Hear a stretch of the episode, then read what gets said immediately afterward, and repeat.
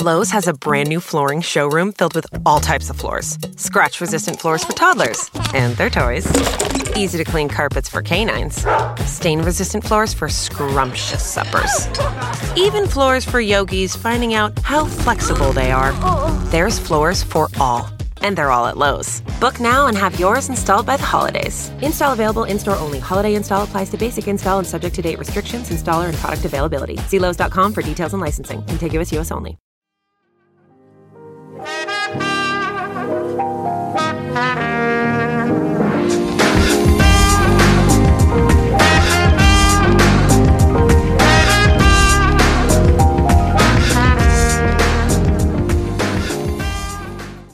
E salve a tutti ragazzi, ben ritrovati finalmente anche nel podcast te- sportivo, scusate, di Insta News, piccolo deficit professionale, vista anche un attimino la mia purtroppo vasta schiera di podcast che registro ogni settimana, però alla fine ce l'abbiamo fatta. Siamo tornati, siamo tornati anche sul podcast sportivo, siamo pronti per parlare anche qui e anche oggi finalmente del, del nostro ritorno, ma in questo 2019, anzi non sono sono ancora abituato a dire il nuovo, il nuovo anno, sicuramente andremo a parlare anche un pochino di più, non soltanto di ciò che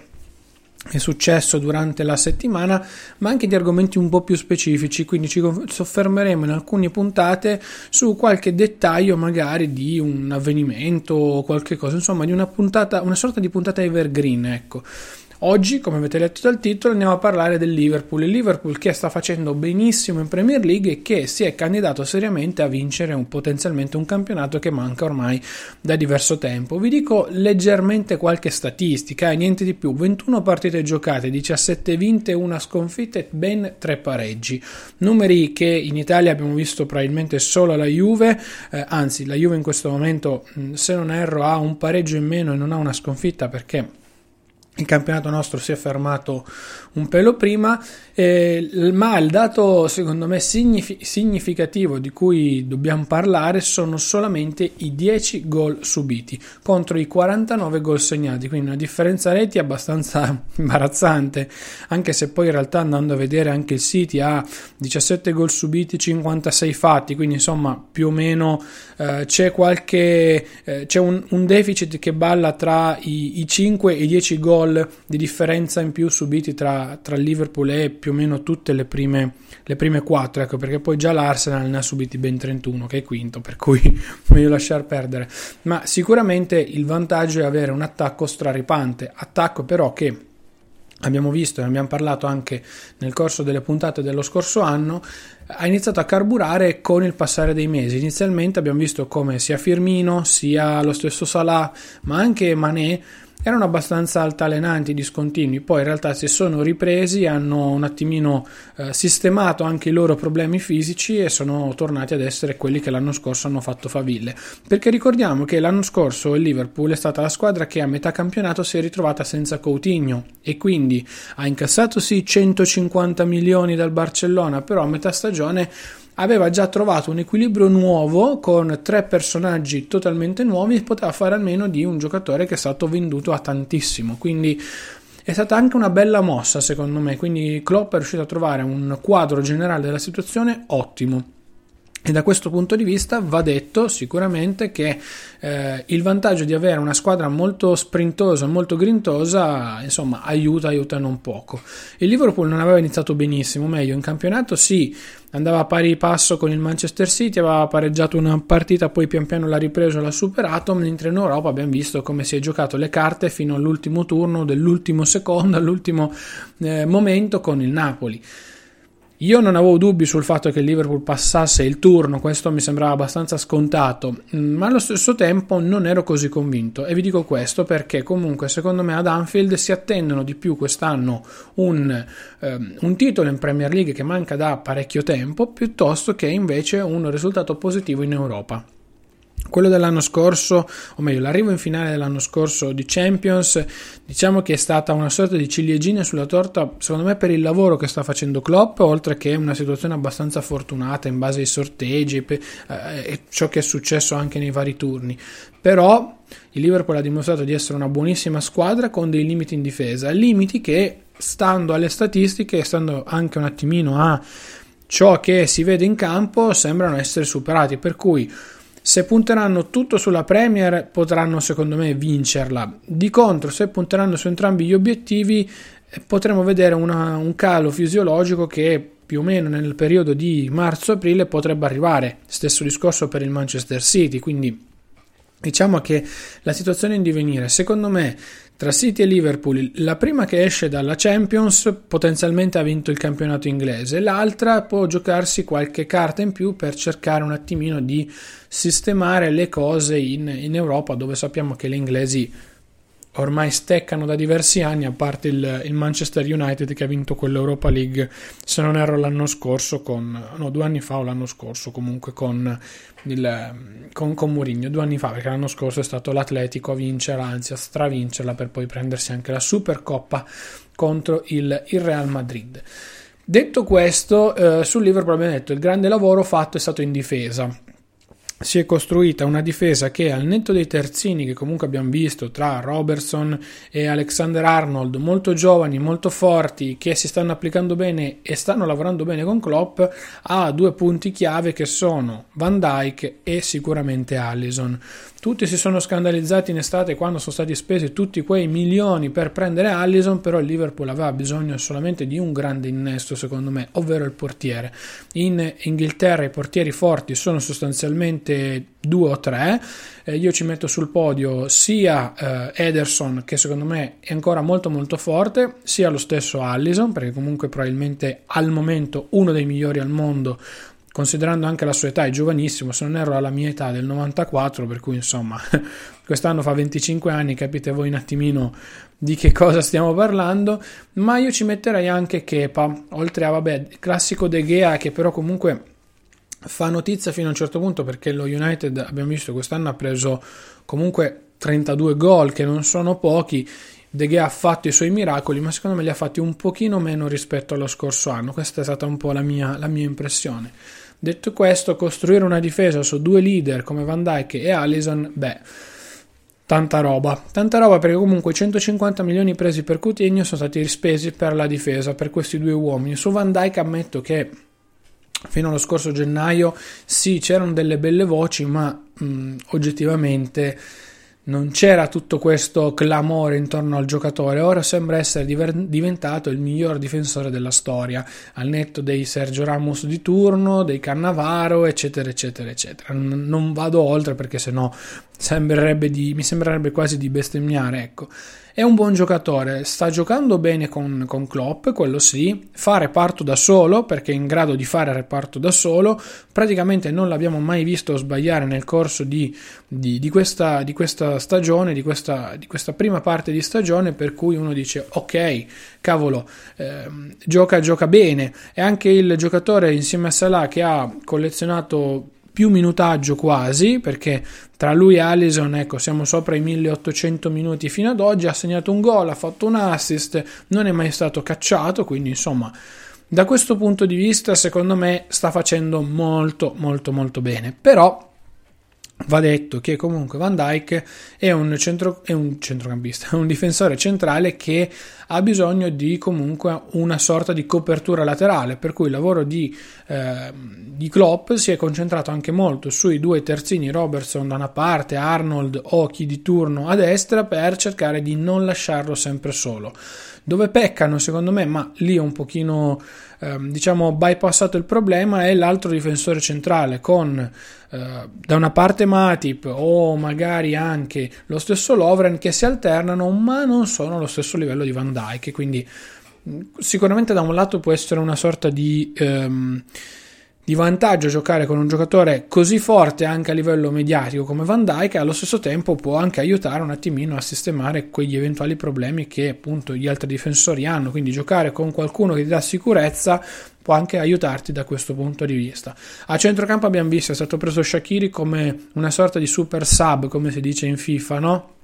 Quindi il giocatore che entra a metà partita e te la spacca in due. Anzi, addirittura Shakira è diventato quasi titolare in questa fase della stagione, giocando insieme a Mané, Firmino e Salah, e quindi facendo un, un poker d'attacco abbastanza forte sulla carta, oltre a essere fisicamente ben, ben strutturato. Il centrocampo, diciamo che con Fabigno, con Vainaldum, con Keita e, allo, e lo stesso Milner, che comunque è un po' il faro di questa, di questa squadra,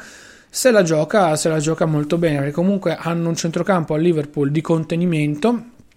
comunque anche un centrocampo di, di, bella sostanza con lo stesso Fabigno che può anche arretrare e fare il difensore centrale l'ho visto giusto ieri sera in FA Cup. Insomma eh, è una bella squadra. Secondo me eh, Klopp ha fatto un buonissimo lavoro anche sul mercato da questo punto di vista e si è sistemato. Davanti ci sono i magici 3 o 4 con, con Shakiri insomma vedete un pochino voi che vanno a profusione. Eh, Salah ha fatto già 13 gol, Mané ne ha fatti 8, Firmino ne ha fatti 8, lo stesso Shakiri, dicevo prima, ne ha fatti 6 pur giocando praticamente la metà dei minuti di, di Salah. Insomma, è un Liverpool che da questo punto di vista viaggia, viaggia molto con le fasce, come dicevamo prima, perché Robertson e Arnold hanno fatto 4 e 3 assist rispettivamente, per cui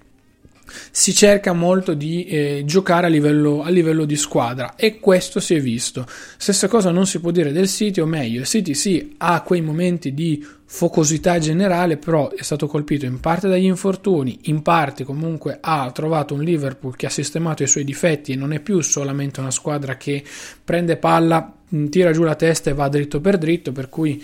eh, probabilmente Guardiola non si aspettava questo cambio repentino del, del Liverpool in questa stagione. Um, ce lo si poteva aspettare, visto l'acquisto anche ad esempio di Allison e di Van Dyke, quindi fare una preparazione intera e una stagione intera con Van Dyke anche avrebbe sicuramente giocato, però, però forse Guardiola è stato preso un attimino anche impreparato da questo punto di vista.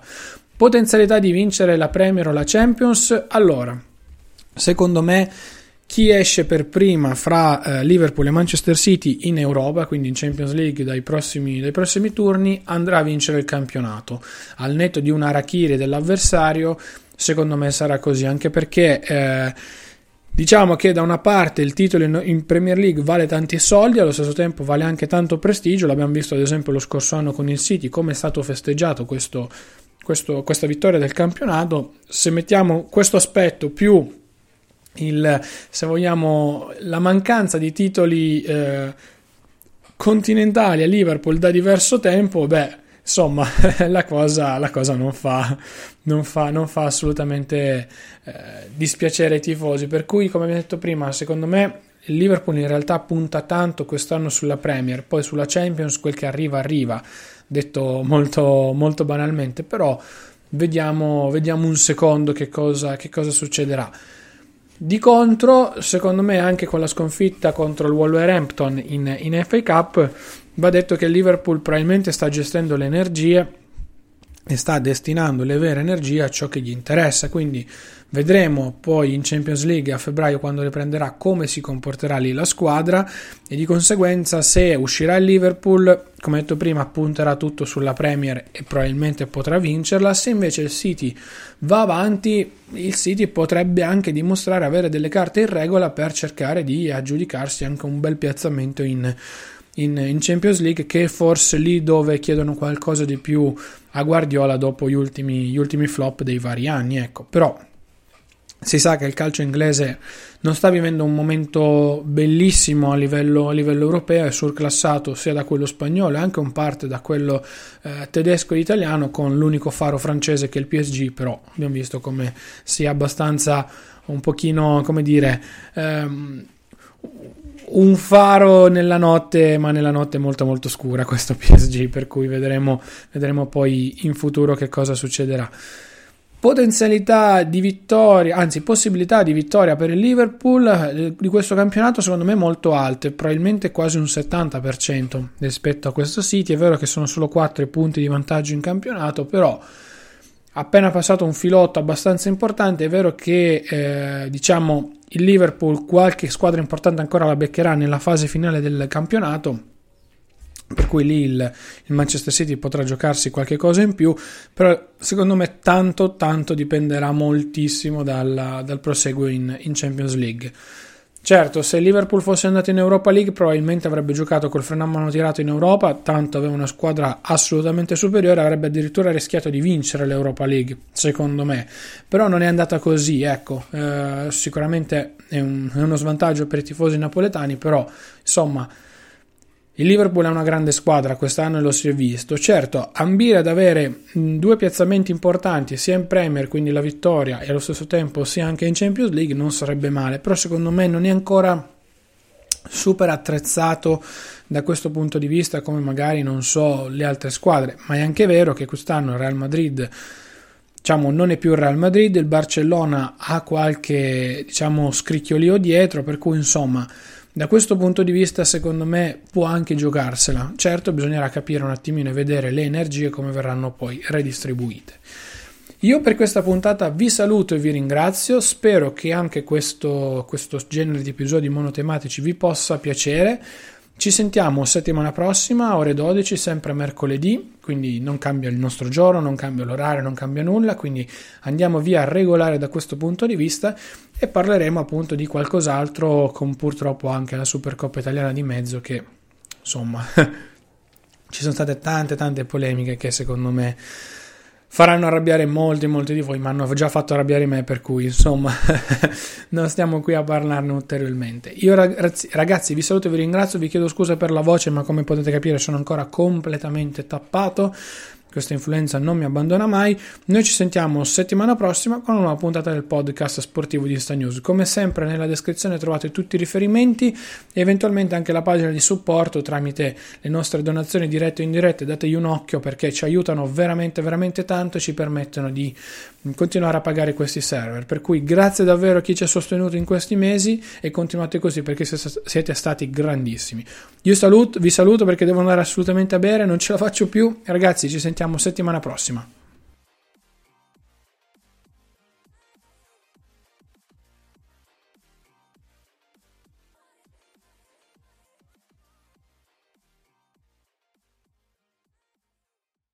The available AKG 36 speaker sound system in the Cadillac Escalade provides 360 degree sound, not just here or here, but everywhere.